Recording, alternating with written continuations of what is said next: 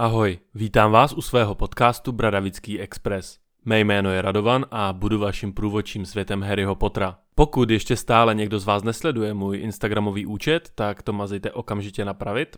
Na Instagramu mě najdete jako Bradavický Express, po případě je přímo zde na mém profilu odkaz.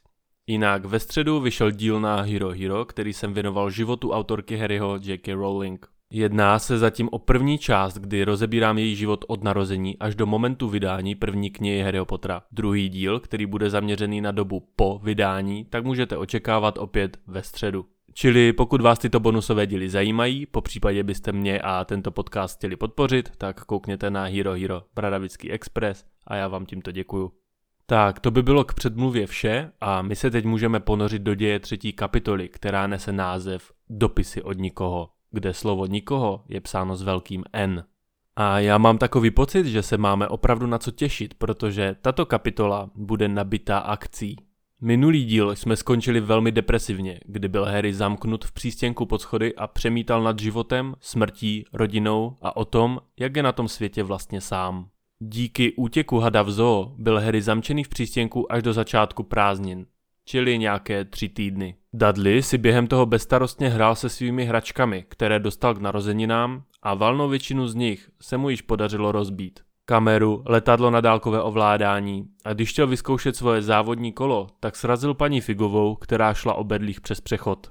Takže paní Figová asi opravdu měla nohu zlomenou, když jde tedy o bedlích přes přechod, a nebo hraje divadílko pro celou ulici aby si sousedi mysleli, že tu nohu opravdu zlomenou má a nemohla tak Harryho hlídat. OK, uznávám trošku konspirační teorie, ale kdo ví, mně by se to líbilo. Sotva začaly prázdniny a Harry už se těšil na začátek školního roku a na to, až půjde na střední školu a zbaví se tak Dudleyho a jeho party. Samozřejmě po přečtení mi nesedělo to, že by měl Harry a Dudley začít chodit na střední školu. Takže jsem mrknul do originálního znění a samozřejmě je to tady myšleno tak, že jak Harry, tak Dudley mají nastoupit na druhý stupeň základní školy, takže se tady jedná o takovou menší chybku v překladu. Členy Dudleyho gangu byli námi již známý Pierce, dále pak Dennis, Malcolm a Gordon a jejich největší zábavou bylo nahánět Harryho s úmyslem mu ublížit. Kvůli tomu trávil Harry většinu svého času potulováním se po venku mimo dosah Dudleyho a jeho v úvozovkách přátel. Přechod na novou školu byla veliká událost, tak jako tomu je asi v životě každého člověka, který se vzdělává. Dudley měl začít chodit na Smeltings, kde kdysi chodil i jeho otec Vernon. Smeltings je smyšlená mudlovská škola, která byla inspirována školami jako je třeba Eton nebo Harrow, takže si myslím, že si umíte představit, jak taková škola vlastně eh, vypadá. Je to taková ta klasická škola pro lepší vrstvy, lepší rodiny. Samozřejmě se tam může dostat člověk i díky svým studijním výsledkům, ale víme, jak to chodí. S Dudleym pak měl nastoupit do školy i jeho kamarád Pierce. Za to Harry, tak ten měl začít chodit do Stonewallské školy, což byla místní měšťanka. Měšťanka je název pro druhý stupeň obecné školy. Tento termín se už dnes nepoužívá, místo toho používáme prostě první a druhý stupeň. Dudley to tak chtěl svému bratranci dát pořádně sežrat, eh, že bude chodit na obyčejnou školu. A právě díky tomu se zde setkáváme s takovým prvním náznakem Sassy Harryho, jak se mu říká mezi Potterheady. Harry má totiž v knize neuvěřitelné nadání na stěry. Nadání, které ve filmu vůbec není zobrazeno a připravili nás tak o celkem dost zábavných situací. A to hlavně mezi Severusem Snapem a Harrym. No, jelikož v podcast jedeme podle knih, a nejenom podle filmu, tak nás tyto pasáže knih naštěstí neminou. Sesi Harry, abyste si udělali obrázek, tak eh, vám přečtu úryvek z rozhovoru mezi Dudleym a Harrym. První den ve Stonewallu strčí každému nováčkovi hlavu do záchodové mísy. Nechce žít nahoru a vyzkoušet to? Ne, děkuju, odmítl Harry. V tom ubohém záchodě ještě nikdy nebylo něco tak hnusného, jako je tvoje hlava. Mohlo by se mu udělat zlé a utekl pryč, než Dudley dokázal pochopit, co mu vlastně řekl. Tak a já doufám, že jste si první Harryho stěr v této knize užili, protože nás jich čeká ještě opravdu hodně a budou stále lepší a lepší. Jinak, abych to ještě dopřeložil, tak termín Sassy Harry se dá přeložit jako drzí Harry. Prázdninové dny ubíhaly a jednoho červencového dne vzala teta Petunie Dudleyho a jeli do Londýna pro školní uniformu a Harryho tak opět dala na hlídání k paní Figové, ta má stále nohu v sádře a my se dozvídáme, že si nohu zlomila, když zakopla o jednu ze svých koček. Harry ho nechala koukat na telku a ještě mu k tomu dala nějaké staré sušenky, takže si myslím, že Harry si to ten den ve výsledku celkem užil. Ono, co si budem, asi všude je lépe než u Dursleyových doma. Doma se pak Dudley předváděl ve svém novém školním stejnokroji, který se skládal z tmavohnědého fraku, oranžových pumpek, což je takový druh kalhot podkasaných pod koleny, slaměného plochého klobouku a sukovité vycházkové hůlky, kterou ovšem žáci používali spíše k mlácení jeden druhého. A to je taky nápad dát dětem holek uniformě. Mě by zajímalo, kolik z nich tu školu dokončilo bez nějaké újmy na zdraví nebo se všemi zuby. Vždy se mi taky líbilo, jak byla tato uniforma stvárněna ve filmu, protože mi to přijde jako naprosto přesná kopie dle toho, jak je popsaná v knihách, takže dobrá práce. Tritz Vernon se dmul píchou, když viděl svého synka v uniformě své bývalé školy a společně s tetou Petuní měli slzy na krajičku z toho, jakou jim dělá synáček radost. Naproti tomu Harry potlačoval při pohledu na svého bratrance smích tak silně, že už měl údajně pocit, že mu praskla minimálně dvě žebra. Nicméně toho smích přešel a přešel ho hned druhý den, protože když přišel ráno do kuchyně, tak ho do nosu praštil nějaký pořádný smrad. Harry se zděšením zjistil, že ten smrad vychází z obrovského škopku, ve kterému teta Petunie barví oblečení podadlím na šedo, aby odpovídalo stejnokroji jeho školy. Já teda vím, že už je Batika nějaký ten pátek pase a z módy, ale při čtení jsem si vzpomněl na puch té barvy, když si moje sestra batikovala v kuchyni na sporáku trička. Myslím si, že pak dokonce musela vyhodit jak tu vařečku, kterou to míchala, tak i ten hrnec, protože ta barva nešla absolutně vymít. Harry se rozhodl mlčet a nevzdorovat, sedl si tedy ke stolu a představoval si, že bude vypadat, jako by na sobě měl zbytky staré sloní kůže. A tady máme další zvířecí přirovnání. V tom momentě přichází do kuchyně Vernon s Dudleym, který má sebou svou smeltingskou hůl, pochopitelně, a oba krčí nosy nad smradem Harryho nové uniformy, když zaslechnou klapnutí poštovní schránky na dveřích. Následně dochází k tomu, že se Dudley s Harrym pře, kdo má pro poštu zajít, načež vítězí Dudley, který se na pokyn Vernona ožene po Harrym svou holí. Harry tedy vstal a šel ke vstupním dveřím, kde na rohožce ležely tři zásilky. První byla pohlednice od March, sestry Vernona, eh, z její dovolené. Pak nějaká obálka, která vypadala jako nějaký účet k zaplacení. No a ta třetí, tak to byl dopis pro Harryho. Ten za celý svůj život žádný dopis nedostal, ale i tak ho zaskočilo, s jakou přesností je dopis adresován. Stálo na něm totiž tohle. Pan Harry Potter, přístěnek pod schody, Zobí ulice číslo 4, Kvikálkov, Sorry. Název Zobí ulice Kvikálkov jsme si rozebrali v minulém díle, pokud byste zapomněli pouze připomenu. Zobí ulice pojmenovaná po keři ptačí zob, Kvikálkov, Little Whinging, přepis anglického slova whining, takže vlastně kvičet, stěžovat si. Tak pokračujeme dále. Obálka pro Harryho byla z nažloutlého pergamenu a adresa byla nadepsána smaragdově zeleným písmem. Hm, fancy. Když Harry dopis otočil, tak uviděl obrovskou voskovou pečeť, na které byl erb. Veliké písmeno B, v originále samozřejmě H, kolem kterého byly lev, orel, jezevec a had. A já mám normálně husí kůži, jenom když si představuju, jak tam Harry stojí, kouká na ten dopis. My ale zároveň zjistíme, proč je Harry následně zařazen do Nebelvíru a ne do Havraspáru. Harry se tedy vrátil do kuchyně, předal zbytek pošty strýci Vernonovi, sednul si ke stolu a začal pomalu otvírat dopis. A já si tady opět nemůžu pomoct, tohle je pro mě vždycky úplný facepalm moment.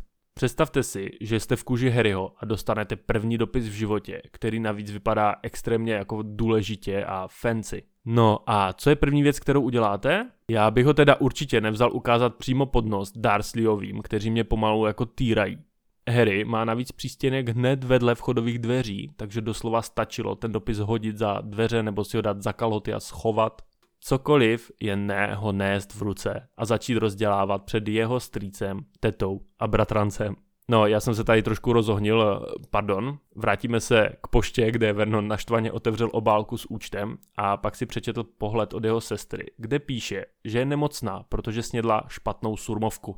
E, pro ty z vás, kteří stejně jako já nemají nejmenší tušení, co to je surmovka, tak e, jsem si udělal nějaký research a surmovka je vážení mořský šnek. Takže pokud je March špatně, protože snědla zkaženého šneka, takže vlastně mořské plody, tak ji opravdu nezávidím a držím palečky i na nohách, aby z toho záchoda vůbec někdy slezla. Najednou Dudley zakřičí a napráší Harryho, že dostal taky dopis. Vernon mu jej okamžitě sebere a při prohlédnutí obálky a erbu na něm se, cituji, jeho barva tváří se změnila rychleji než světla semaforu na křižovatce a následně zešedla jako stará ovesná kaše. Vernon předal dopis Petuny, která, a teď poslouchejte dobře, dostala hysterický záchvat, chytla se za hrdlo a začala chropět. Jako Petuny je trošičku, trošičku drama queen. Následně se začne překřikovat Harry s Dudleym, že si chcou ten dopis přečíst, než na ně Vernon zařve. Oba dva, vypadněte! To ale ani s jedním nehne a nadále se domáhají dopisu.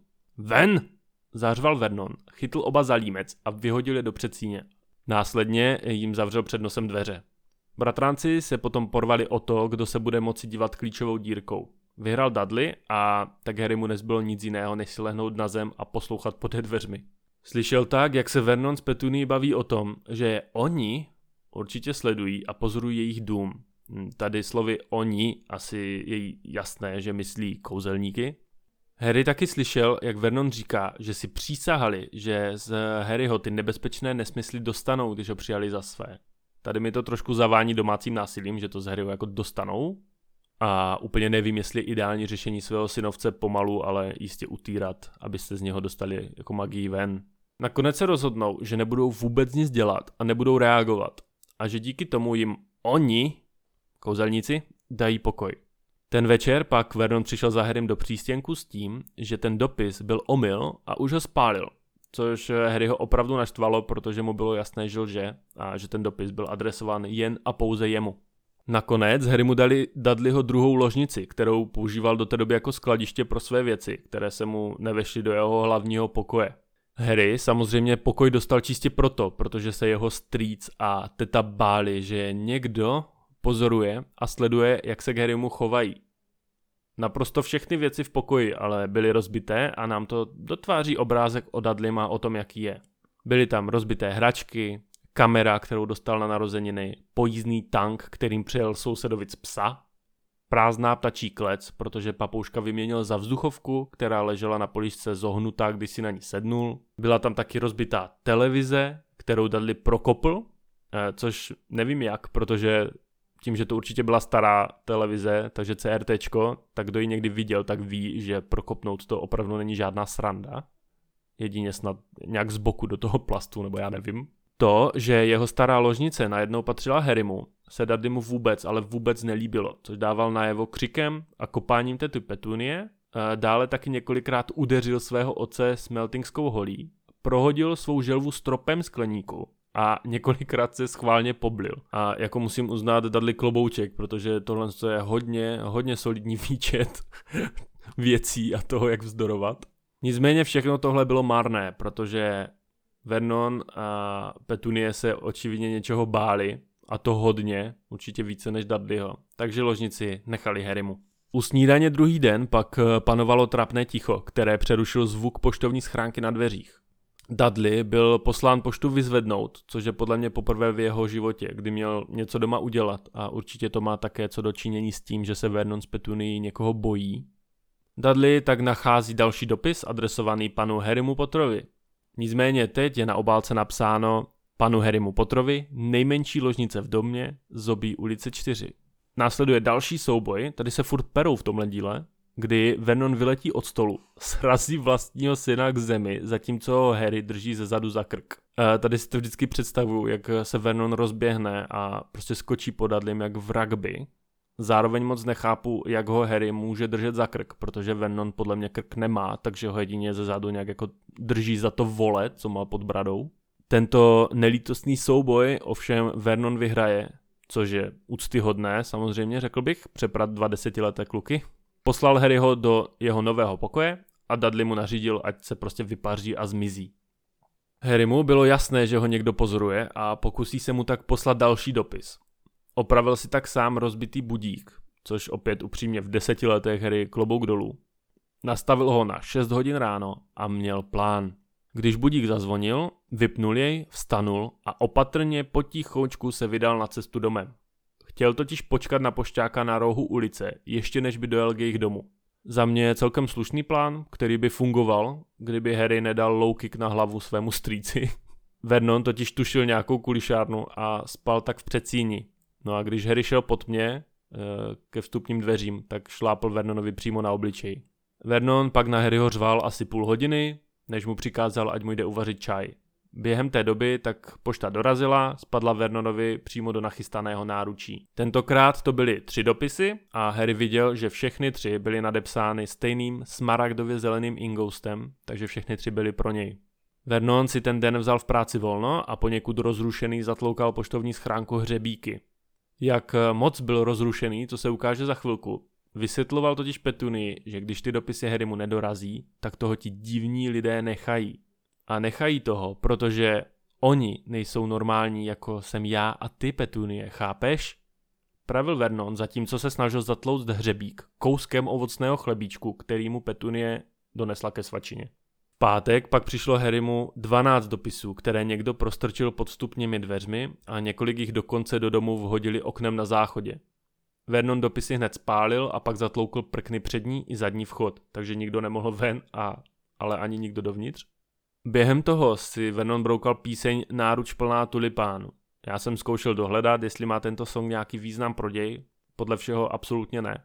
Píseň skutečně existuje, vyšla v 20. letech minulého století, jedná se o takový klasický love song.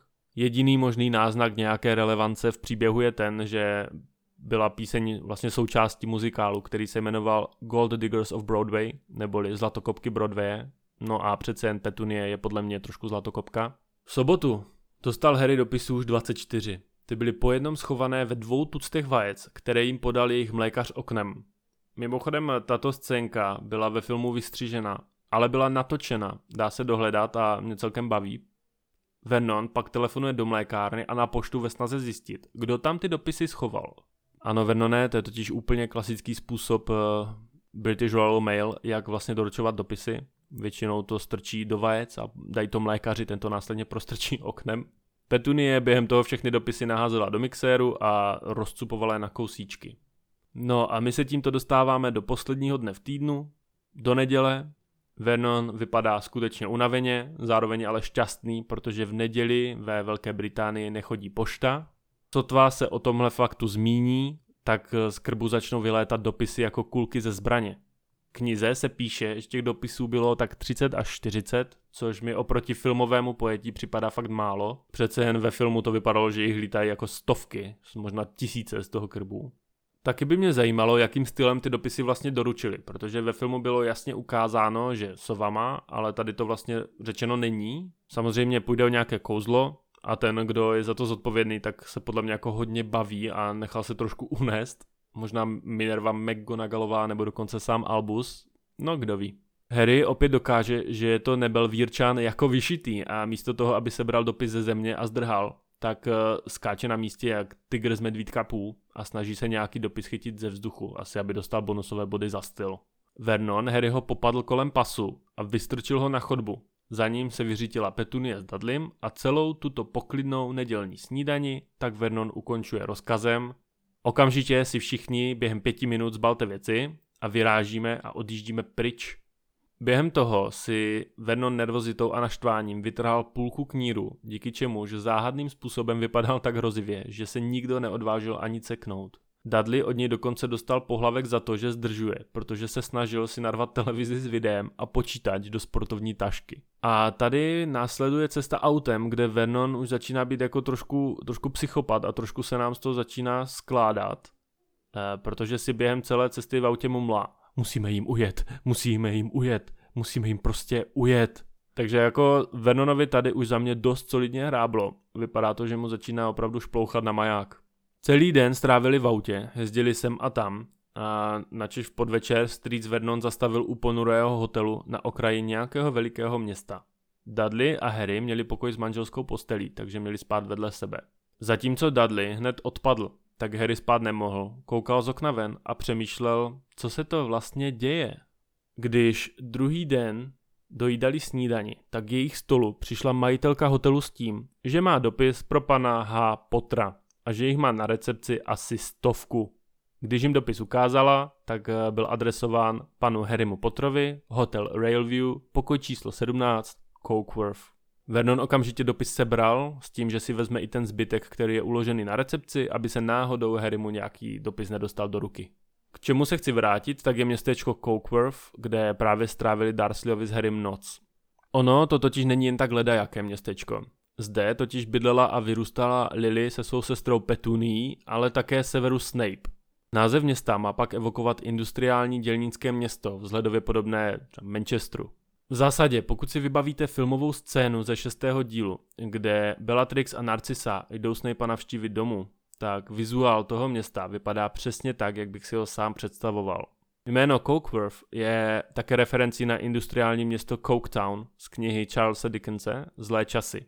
Pokud jste slyšeli epizodu na Hero Hero, tak víte, že J.K. Rowling literaturu milovala a miluje, tak se není čemu divit, že se nechala Dickensem inspirovat. Hotel s názvem Railview pak samozřejmě existuje, nicméně ne v tomto smyšleném městě a vlastně nevím, proč si Rowlingová zvolila takovýto název hotelu. Jediné, co mě napadá, tak je, že chtěla vlastně potrhnout tu industriálnost města eh, tím, že vlastně pojmenuje hotel Railview, což znamená vlastně výhled na koleje.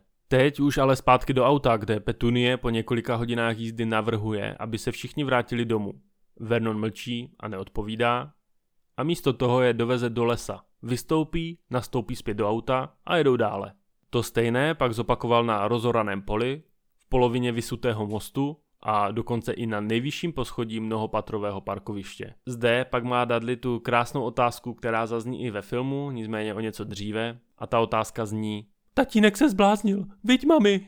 Celý tento trip končí opět večer, kdy Vernon zastavil na nábřeží, vystoupil, všechny zamknul v autě a někam zmizel. Dudley se v autě rozbrečel, že je pondělí a chce se dívat na velkého Humberta, což podle mého hledání je smyšlený program, jehož obsah je neznámý. Mně a myslím si, že i všem ostatním to ale zní jako nějaká cirkusová show, asi podle podobného názvu s cirkusem Humberto tak to mám trošku jako to ve mně evokuje cirkus. Harry si uvědomil, že pokud je opravdu pondělí, tak má další den narozeniny, což u Dursleyových nebyl nijak významný den, protože loni eh, Harry od nich dostal ramínko na šaty a staré ponožky po strýci Vernonovi. To chceš prostě. Eh, Harry se ale i tak těšil, že už mu bude 11 let a bude zase o rok starší. V tom se strýc Vernon vrátil, usmívající se od ucha k uchu Vyhnal všechny ven z auta a začal ukazovat na něco, co v dáli vypadalo jako velký útes s nějakou malou chatrčí na jeho vrcholu. Vernon zajásal, že na noc hlásí bouřku a že jim tady ten starý pán půjčí svůj člun, takže se tam můžou přeplavit. Vernon zbalil i nějaké zásoby jídla, které sehnal po cestě.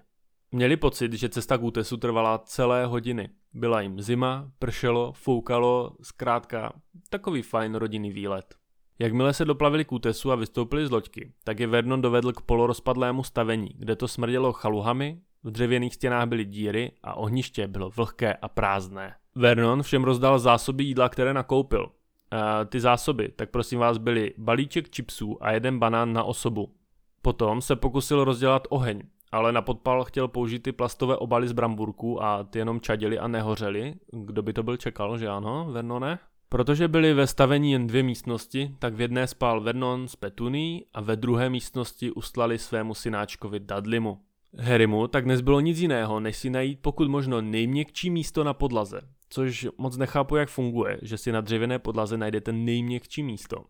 No, každopádně, tam si lehl pod nejtenčí ze všech přikrývek, protože ty lepší, hrubší si samozřejmě rozebrali Dursleyovi. Tu noc Harry nemohl spát. Nekreslil si sice na zem dort, jako tomu je ve filmu, ovšem skutečně viděl na Dudleyho hodinkách, že už za 10 minut bude mít narozeniny. Představoval si tak, že až se vrátí, tak v domě v Zobí ulici bude určitě spousta dopisů a on tak nějaký získá pro sebe. Během tohoto přemítání postupně obíhal čas a Harry mu se zdálo, že slyší nějaké divné zvuky. Jo, vždycky co dvě minutky, co tři minutky slyšel nějaké bouchání venku, nějaké šramocení, jak kdyby tam někdo chodil. Harry začal odpočítávat posledních 30 vteřin do svých narozenin. 20 vteřin, 10 vteřin, už chybělo jenom 3, 2, 1. A přesně o půlnoci, na čas jako hodinky, někdo zabouchal na dveře, aby ho pustili dovnitř. A s tímto hodně efektivním antré tajemné osoby eh, tato kapitola končí. Kdo se skrývá za dveřmi? Kdo si dal tu práci a našel Darsleyovi včetně Harryho na tak odlehlém místě? Myslím, že naprosto valná většina z vás ví, kdo to je. No a ti, kdo ne, tak eh, to zjistíte další neděli u dalšího dílu podcastu Bradavický Express. Já vám děkuji, že jste doposlouchali až do konce. Ještě jednou připomenu, že další díl o J.K. Rowling vyjde ve středu na Hero Hero, takže pokud vás to zajímá, nebo mě zkrátka chcete podpořit, tak budu moc rád, když mě tam navštívíte. Taky koukněte na můj Instagram a samozřejmě budu extrémně nadšený a rád, pokud budete můj podcast sdílet dále do světa mezi fanoušky Harryho Pottera. Já vám teď již přeji krásné dny plné magických zážitků a naslyšenou u dalšího dílu. Ahoj.